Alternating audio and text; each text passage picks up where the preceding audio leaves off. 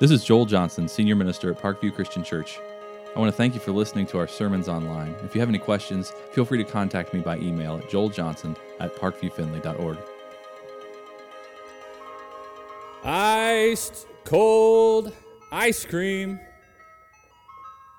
I got your ice cream here. Ice cream. Who wants an ice cream? Sir, you want some ice cream? Ice cream for everybody. He's got you down that way. Ice cream.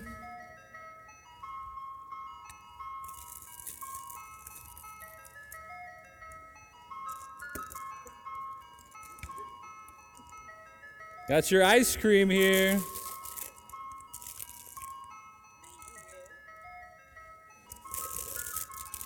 Ice cream?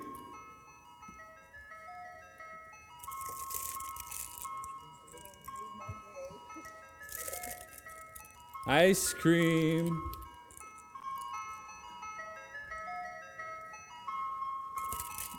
Ice cold ice cream.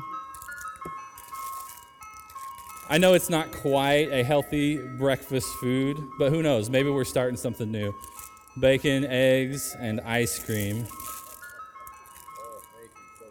Oh, oh sorry about that.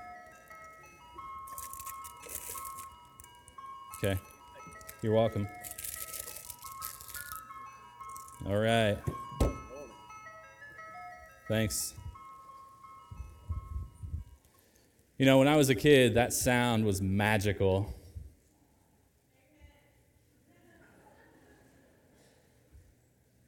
I lived on a long street, and from my backyard, I could hear the music of the ice cream truck from so far away.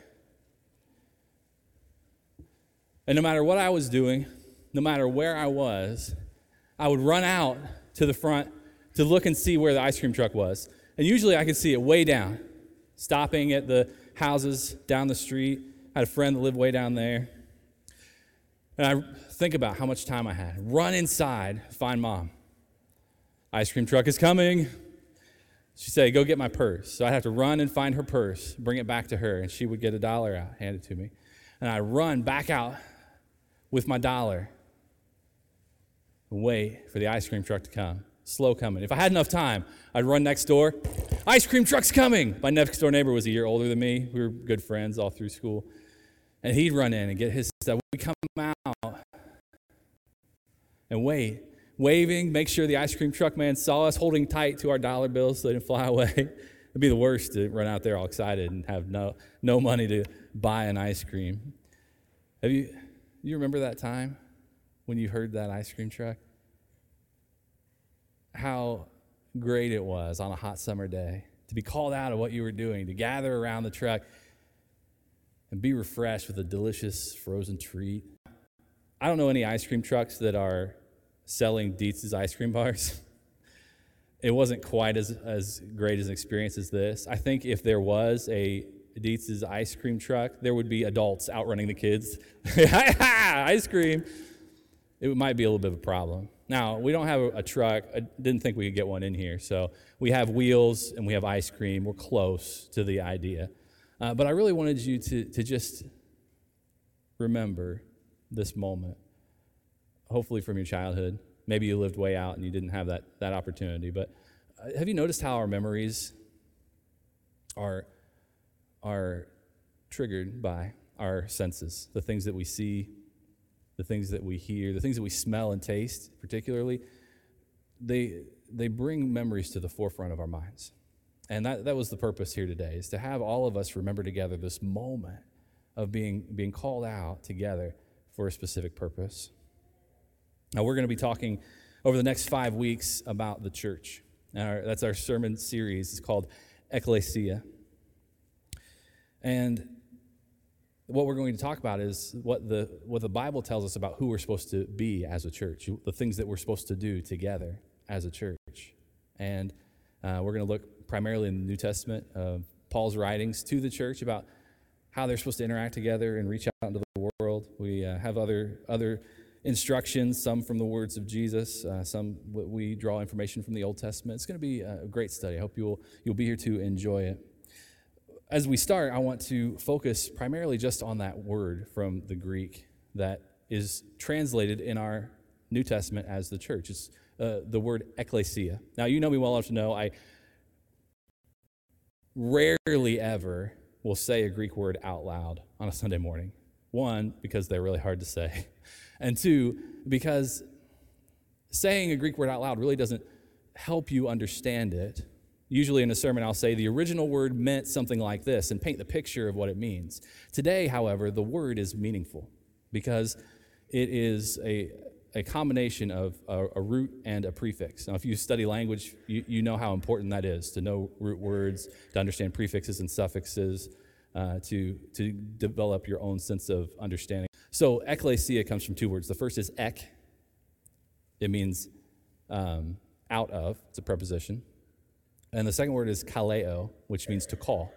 You put those words together, and kaleo is a verb. You put those words together, and you have ek kaleo, ecclesia, and the ending changes, and it, it becomes uh, a noun or adjective, depending on how you use it, as the church. And most of the time in the New Testament, it's a noun describing the gathered believers. Those who have been called out, like we were with the ice cream truck. Now, I remember uh, our family, uh, was it April of last year, maybe May, when we had been inside for a long time, stuck, and we heard a sound like that. And we looked out, and the Kona truck was actually driving through our neighborhood, the Kona ice truck. I was like, I haven't seen this in years. And our boys were like, Can we go? It's, it's the Kona ice truck. I'm like, Yeah, let's go. So we, we were called out uh, from our, our isolation from COVID and you know went out with masks on and got some some Kona ice and it was it was a fun experience. Maybe you remember when you were in high school and you were sitting in class and over the loudspeaker there was an announcement calling you out of class for a pep rally or an assembly and you gladly got up and left the room to be a part of this gathering, this, this assembly. Didn't matter what the content was, it was different than being in class. It was a, a change in routine and welcomed, and you gladly went to see it. We look back historically, this, this idea of being called out to gather together really makes a lot of sense. You think in medieval times when a town crier would, would walk the streets, Hear ye, hear ye! Proclamation of the king, and you know, nail a proclamation to a tree so everybody could read it. You go back into the days of Paul, gathered in the town square, in the marketplace, where people were talking and raising his voice for the crowd to listen about Jesus. Lend me your ears. We think back through the Old Testament as the prophets would walk among the people of Israel. A message from the Lord, they would say. Come and hear a message from the Lord. And even in the days of Moses, he would gather the Israelites together to hear God's instructions and the messages that he had for them. In fact, I want to look back just briefly in the Old Testament to the Hebrew equivalent to this word. Uh, look in Numbers chapter 10 with me, if you will, uh, beginning verse 1. The example here, Lord said to Moses, Make two trumpets of hammered silver and use them for calling the community together and for having the camps set out. When both are sounded, the whole community is to assemble before you at the entrance to the tent of meeting. And so, this word in the Hebrew they translated that as the assembly. When all the people of Israel gathered together, they called it the assembly. And they gathered for different purposes. The, very often they would gather to hear from Moses about what God wanted them to do. Sometimes, if the horn blasts were different, they would gather prepared for war. Uh, that was the quick way to gather all the people together.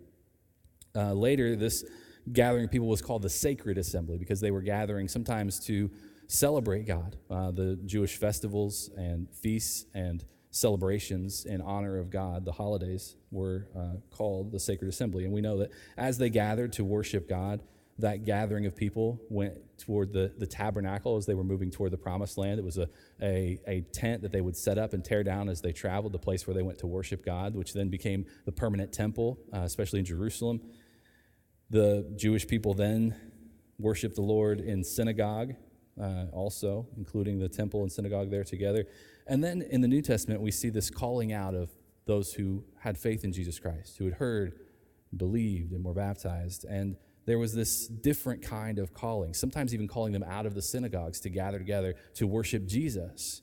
Uh, this, this difference from their Jewish heritage, uh, the Gentiles were gathered together with them as those who were called out together to worship. In 1 Corinthians, we have an example of the way this word is used. Paul's writing to the, to the gathered believers in Corinth. He said this to the church, that's the word ecclesia, to the ecclesia of God, which is at Corinth, to those who have been sanctified in Christ Jesus, saints by calling, with all who in every place call on the name of our Lord Jesus Christ, their Lord and ours.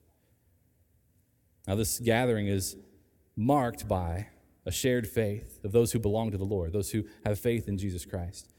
And notice how, how Paul is writing and addressing his words to the believers gathered in a particular place, a certain time, for a specific purpose, but also including his words to other gathered believers, to all those who call on the name of the Lord, their Lord and ours. There's common ground that we share, not just as a church, but as the church, our common ground in Jesus Christ and the truth that we have in God's word about Jesus as our Christ and Lord.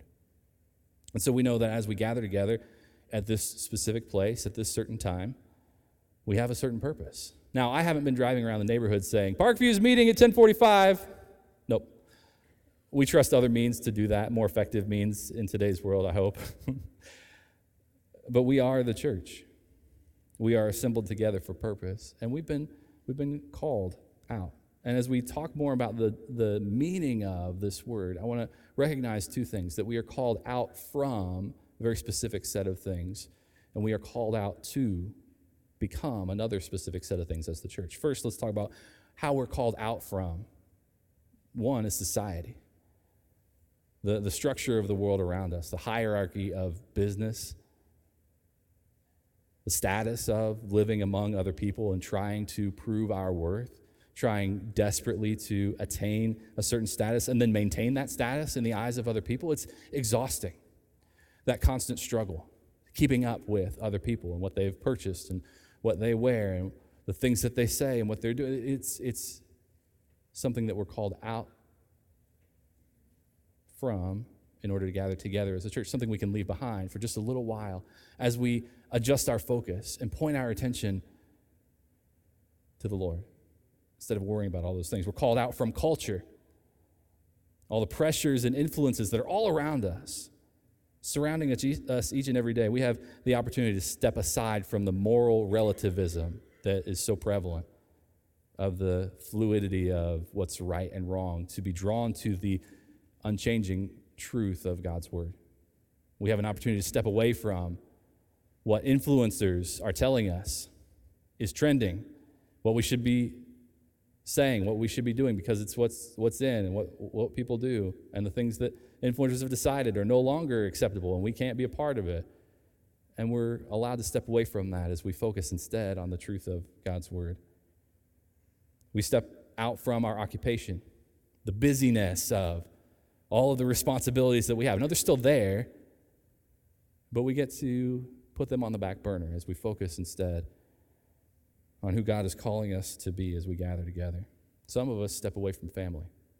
Now, many of us step away, we're called with our family to worship together, but there are others of us who are called from our family.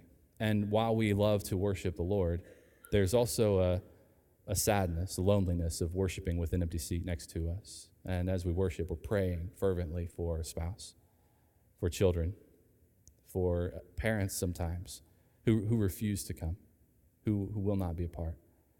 And yet we don't give up and we continue to pray and continue inviting them to be called with us to gather together. We're called away from uh, our identity, the, the facade, the image that we want people to believe is true about us. And as we're called to gather and worship the Lord, we're, we're able to set aside all that pretense so that we can gather with authenticity, so that we can be real, bringing to the Lord our, our scars and our hurts and our failures, so that He can help us grow beyond them, so that He can help us realize who He made us to be. We're called out from so many things. We're called out from the, the sin and temptation that exists all around us. We're called out from the comfort of life stand up out of our recliner and come to be together to lift up the name of the Lord. It's, it's tough sometimes. That motivation to get up in the mornings and, and to choose to be a part of the church.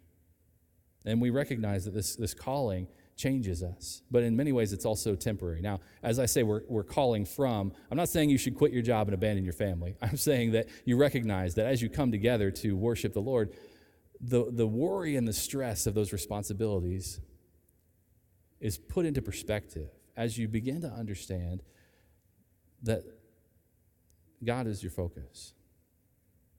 And as you practice that, it becomes more of a habit and it becomes the trend of who you are, that you are able to meet the world with, with your focus set on the Lord as you engage with society, culture, and work and family. You're led by that focus on Christ, meeting the demands of all those things because you've learned to put Him first. That's, what's the call, that's what it means for us to be called out from so many things to worship the Lord. We're also called to become a gathering of believers. We're called to worship, to lift the name of the Lord high, to praise Him, to bring glory to His name. And we do that through song very easily. We're, we're led to sing very specific words about who God is and how great He is. But we also proclaim His name just in the way that we talk. One, one is through the message that I get to share with you and the classes that we have on a Sunday morning. The, the other ways that we proclaim the greatness of God is through our own behavior, through our own interactions, through the words that we say and the things that we do for one another. And we begin to discover that our very lives can be lived in worship of God as we surrender the, the desires and drives that we have to God. And we choose instead to follow where He's leading us and to do what He's calling us to do. We, we discover that we can live worship also. Yes, we, we lift up praises to God, but we also live those praises out in the way that we act. We're called as a church to fellowship. And we discover the encouragement and growth that comes from belonging together we find community. We find a place where people care. We find a place that feels like another home. We find this connectedness because of the common ground that we have in Christ, that we stand equally before Him, forgiven, responding to His love and grace. And we recognize the common ground we have is through Christ. And it grows as we serve together and we use our gifts we use our talents to care for others as we demonstrate the love of Christ through our actions. We're also called to discipleship. And through those relationships that we have, we discover growth that goes beyond what we can accomplish through our own study. It's a growth that comes from letting people in, having access to our lives, to hold us accountable to our decisions, to lead us and guide us and give us advice, to mentor us very specifically. We have some training going on about mentoring and the growth that comes from allowing another person to know you and to point you in the direction they see God leading you through His Word. We're also called to evangelism, to recognize the value of the truth of God's Word, not just something that we've been entrusted with, a responsibility for us to protect and lock away and hide. We're entrusted with the truth of the love and grace of Jesus Christ, a lifeline to those who don't yet know Him, that we get to cast out, that God invites us to be a part of that process of bringing people to know Him and salvation. We've been entrusted with that responsibility to share generously with the world.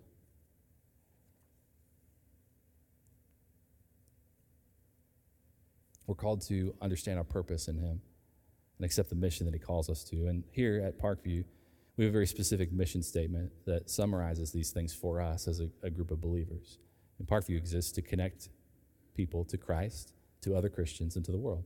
And that very concisely sums up the, the focus that we have first on building connections with the Lord, of helping people come to know Jesus Christ as Lord and Savior, of growing in their relationship with Him as they allow the Spirit to work in them, to mold them and shape them according to His image, that we connect Christians with other people in classes and, and uh, connect groups, in studies and events, in the time that we spend together talking and eating out together and sharing life together, we grow significantly through those relationships, understanding who we were made to be much more clearly. And we also focus on connecting to the community, of carrying that message of truth, of the love that we share beyond this place because we know how important the, the word of truth is to share with those around us. So, as we, we continue talking through the next five weeks, this is our focus, who we are as a church. And we're going to cover several topics. You've seen most of them scroll through in the video that played before the sermon. Uh, we'll begin today talking about how we as believers are called out to gather, to assemble, to worship the Lord. Next week, we'll talk about how the, we as the church are commissioned, given a very per- specific purpose and mission to accomplish here on this world. And we're going to talk about the Great Commission that Jesus spoke to his disciples before he ascended into heaven. The third week, we're going to talk about how the church is equipped. That through our gathering, not only do we worship God, but we, we grow.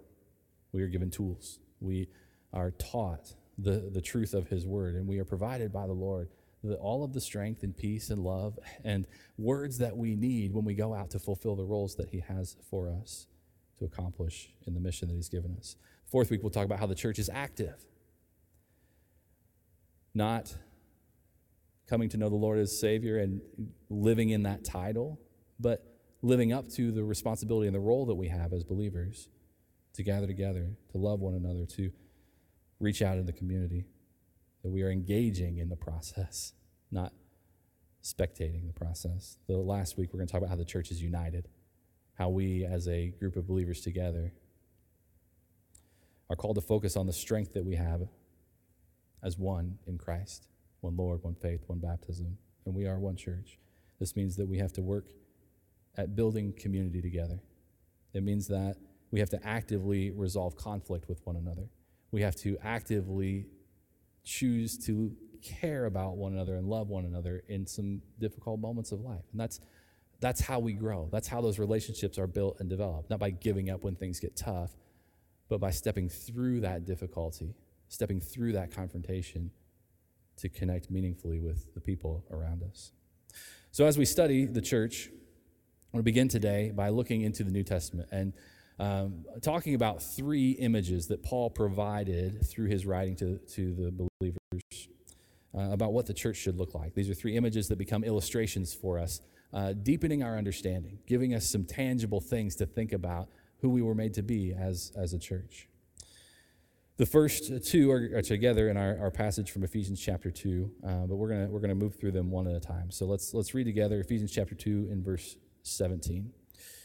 Jesus, he came and preached peace to you who were far away and peace to those who were near. For through him we both have access to the Father by one Spirit. Consequently, you are no longer foreigners and strangers, but fellow citizens with God's people and also members of his household built on the foundation of the apostles and the prophets, with Christ Jesus himself as the chief cornerstone.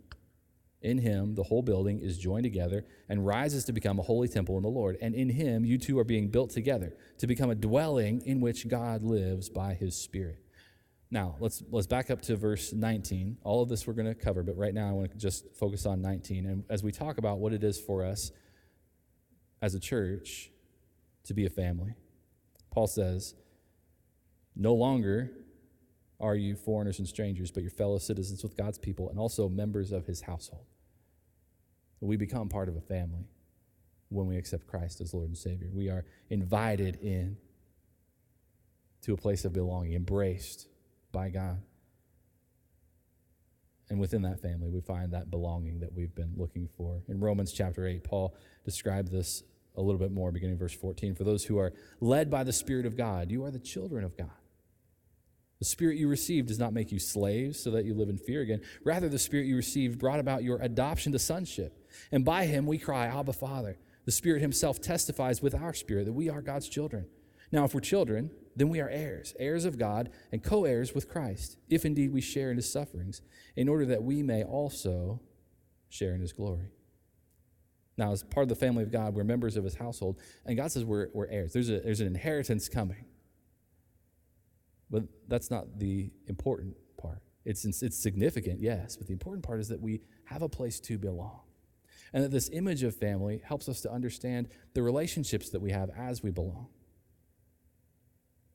The first relationship we discover that has significant meaning to us is our relationship with God as Father. That in Him we have love and acceptance in a way that we won't find anywhere else in this world, even from our own fathers. God loves perfectly. And His presence in our lives as our Father provides us with such confidence, such peace, knowing of the unconditional love and acceptance that He has for us. It helps us to begin to trust Him, to follow where He leads, to view the, the, the instructions of His Word appropriately. Instead of seeing Scripture as a list of rules binding us to religious experience, that they truly are instructions meant to help keep us safe from the damage and destruction of sin in our lives, to help protect us from the pain that's caused when we indulge in those sins. They're instructions meant to lead us toward a place of safety and joy and freedom to live for Him without worrying about are we uh, living according to His will or not according to His will. When we follow the instructions He's given us, we find a peace knowing that, they, that God intended them for our good, to build us up in Him. The other relationships we learn to appreciate are relationships with siblings. Now, that's a scary thought to look around you and think, that's a lot of brothers and sisters to get along with. Now, I know that because I have two older sisters. We get along, we're very close now, but we haven't always been.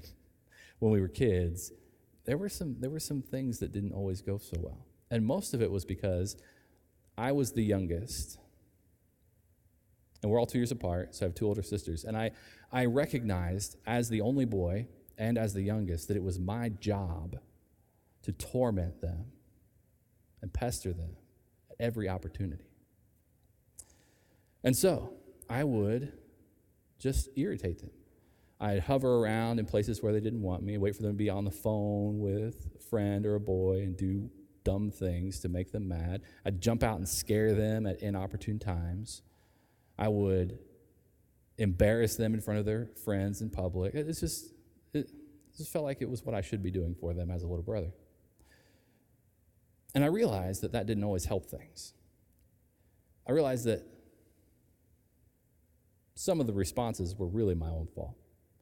One of the worst places for us was in the car. Maybe you've experienced this, you know, in the back seat with siblings for a long ride. It's not a good experience. My sisters did this to me they would draw a line on the seat and say, You can't cross this line.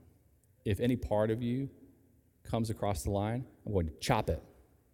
That's what they said to me. Okay. And I was a boy. You know, boys are a little bit more active and fidgety most of the time. And uh, occasionally a, a, leg would come across the line. Oh, oh, bring it back. Chop! Yeah, that's not fair. You just, you just came over to chop me. Yeah, that's what you get. You crossed the line. So then I would sit and wait and watch this invisible line, waiting for them to come across. And an elbow would come over and then go back. I'm like, oh, and they say, no, no, no, you can't chop me. Why? Because you would have to cross the line to chop me, and then I'm going to chop whatever you send over to chop me. It's going to just chop it back. How does that work? It just does. I found out sisters, older sisters, tend to act a lot more like moms than they should. And they feel like they have the right to make up rules, to be bossy, and to arbitrarily chop things. I look back on those years. I was ornery. I say was because we all know I'm not, I'm not like that anymore. I've grown up a little bit. But I want you to think about what it is to, to live together with brothers and sisters, a lot of brothers and sisters, and the joy that we have in, in growing together in the Lord, and also recognizing the tension that exists between us as we grow together in the Lord. That there are times where, where we get frustrated. There are times when we have difficulty. There are times when, when there's, there's tension and, and, and arguments, and, and the, our emotions get the better of us. But we always have to remember that we belong together and that our relationships together are a reflection of God's relationship with us. And we have to choose to love. We have to choose to forgive. We have to choose to help each other grow, recognizing that, that God put us together for, for a purpose, that we're family, and we grow together. Not only are we called a family, we're also, we're also called a building, and we're, we're going to talk a little bit about Paul's image of a building for us as believers. And we'll go back to Ephesians 2, that last section, that we uh, together are built on the foundation of the apostles and prophets, with Christ Jesus himself as the chief cornerstone. In him, the whole building is joined together and rises to become a holy temple in the Lord. In him, you too are being built together to become a dwelling in which God lives by his Spirit. Where two or more gathered in my name, I'm there with them. Think of the the incredible privilege that we have that's been given to us by God that as we come together, we become the place where He dwells. The, the, the, the strength and the confidence and peace that comes from, from recognizing that. Paul expanded this thought when he wrote to Timothy in 1 Timothy chapter 3. Although I hope to come to you soon, I'm writing you these instructions so that if I'm delayed, you will know how people ought to conduct themselves in God's household. Notice the family, but also this church together, which is the church of the living God, the pillar and foundation of truth. Beyond all question, the mystery from which true godliness springs is great. He appeared in the flesh, was vindicated by the Spirit, was seen by angels, was preached among the nations, was believed on in the world, and taken up in glory. Now, when Paul says that the church is a building, he's not talking about the structure. What he means is that when we get together, when believers come together, when we're called out, when we assemble, our lives together knit. The structure creates this place where God dwells among us. And very specifically, this gathering becomes a foundation for truth, a pillar on which we hold the truth of Jesus Christ high. Not just honoring that truth, but holding it out for people to see. That's who we are as the church, the foundation and pillar of truth. And while that is an honor, think of what that means for us, holding up the truth of God's word, that the world around us, who then begins to see the, the love and grace, the, the truth about Jesus that we're holding up. And then they look at us who are holding it up. And while they're, while they're curious about whether or not this thing we're holding up is true, the evidence that they use to determine whether or not it's true is the pillar, is the foundation. And they're looking at our lives, trying to decide if this truth is worth, if this truth is meaningful enough for them to begin making changes in their own lives. That's a huge responsibility that we are called to live up to that people are watching us to, to see if we're living up to. And we have incredible opportunities to, to demonstrate the love of God in the world around us as we hold up, as we are the pillar of that truth, the foundation for it. But think about the places in this world that we, as a church, really struggle with this idea. There's two that I'm thinking of in particular. One of the most difficult places for us, not just Parkview, for the church in the world today, to demonstrate the truth about Jesus, the love that exists there, is to the people who serve us lunch on Sunday afternoons. The waiters and waitresses, the busboys, the, the hostesses in restaurants. Can you imagine what they think of the people of God when we run out of church trying to beat the crowd and we're impatient about the service and we're frustrated with the order that got a little wrong and we skimp a little on the tip because we're so dissatisfied, the message that communicates to those people who are working to serve us. That's, that's, a, that's a challenge. But it's, it's one small way that we can recognize that we, our lives, our words, our actions are the evidence, the proof of the truth that we hold high. And we have a responsibility to reflect that truth accurately in the way we live. The other place that I've realized has become a real failure on our behalf is social media. And unfortunately, we have allowed our image to be destroyed digitally. The example that we are, the, the evidence that we should have of the love and grace of Jesus is almost non existent in the conversations that you read in social media. It's been quite a while since I've even been on social media, but I have heard about the, the difficulty that we have, even having meaningful conversations and encouraging one another, the, the danger of tearing down people's ideas, tearing down their arguments, and tearing them down personally to prove a point. And I realize just how hard it is for us to truly live this purpose that we have in Christ as the church. It's a challenge that we face. I don't want to sound like I'm saying we're horrible people. I just want to I want us to recognize together the opportunity that we have to become something different than what people expect. To become a, a true reflection of the love and grace of Jesus in the world around us through through simple doable things that just take a little bit of effort, that take us remembering this is going to make a difference in, in another person's life if I can humble myself and choose to do this. We are building a place where God, by His Spirit, dwells. And that, that is sacred and that is holy and that is, that is a huge honor that we can live up to. It's the pillar and truth of His Word. Now, the, that's two images the, the family, the building. Paul also describes the church as a body. Colossians chapter 2, beginning verse 13. It's kind of long, but please just let me read this to you. For he, Jesus, has rescued us from the dominion of darkness and brought us into the kingdom of the Son he loves, in whom we have redemption, the forgiveness of sins. The Son is the Im- image of the invisible God, the firstborn over all creation. For in him all things were created, things in heaven and on earth visible and invisible, whether thrones or powers or rulers or authorities, all things have been created through him and for him. He is before all things, and in him all things hold together. And he is the head of the body, the church. He is the beginning and the firstborn from among the dead, so that in everything he might have the supremacy.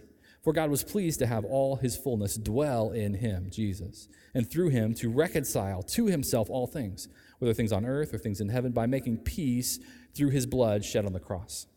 Once you were alienated from God and you were enemies in your minds because of your evil behavior. But now he has reconciled you by Christ's physical body through death to present you holy in his sight, without blemish and free from accusation, if you continue in your faith, established and firm, and do not move from the hope held out in the gospel. This is the gospel that you have heard and that has been proclaimed to every creature under heaven, and in which I, Paul, have become a servant. Now, the, the church is described as a body. That's the, that's the visual we have to think about. And in 1 Corinthians, Paul talks a lot about how we as individuals become parts of the body, each of us with our own role, each supporting the rest of the body, working in tandem, thinking about how we support mutually one another so that we can accomplish incredible things for the kingdom. We're going to talk about that later in the series. But I want to think very specifically about how we are called to be the body of Christ and how Paul says, as a body of believers, Christ is the head. And we have this visual, this, this illustration of what a body is and what it does. And you think about your body, all the things that happen in you, all the involuntary things that take place, millions a day, all of the, the very purposeful things that you choose to say and do. Well, those are all impulses moving from your brain through your nerves, making things happen. All of it comes from the head. Your, your entire body is guided, directed, instructed by those impulses coming from the head.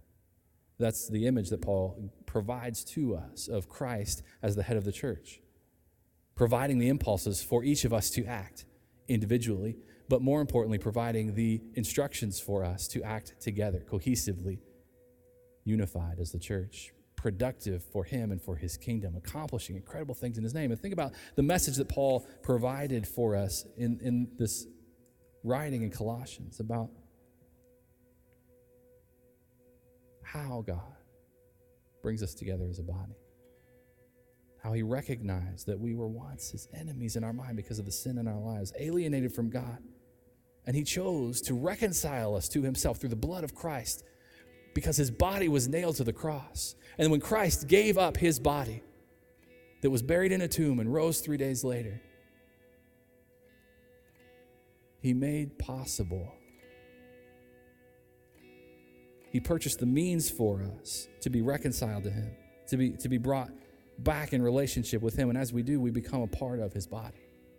We become a body in line with Him as the head, following His impulses, responding to His guidance and to His leading, living for Him and for His glory. That's who we're called to be as the church. As we surrender to His Lordship, as we allow Him to lead us and to guide us, we find this incredible purpose for our lives.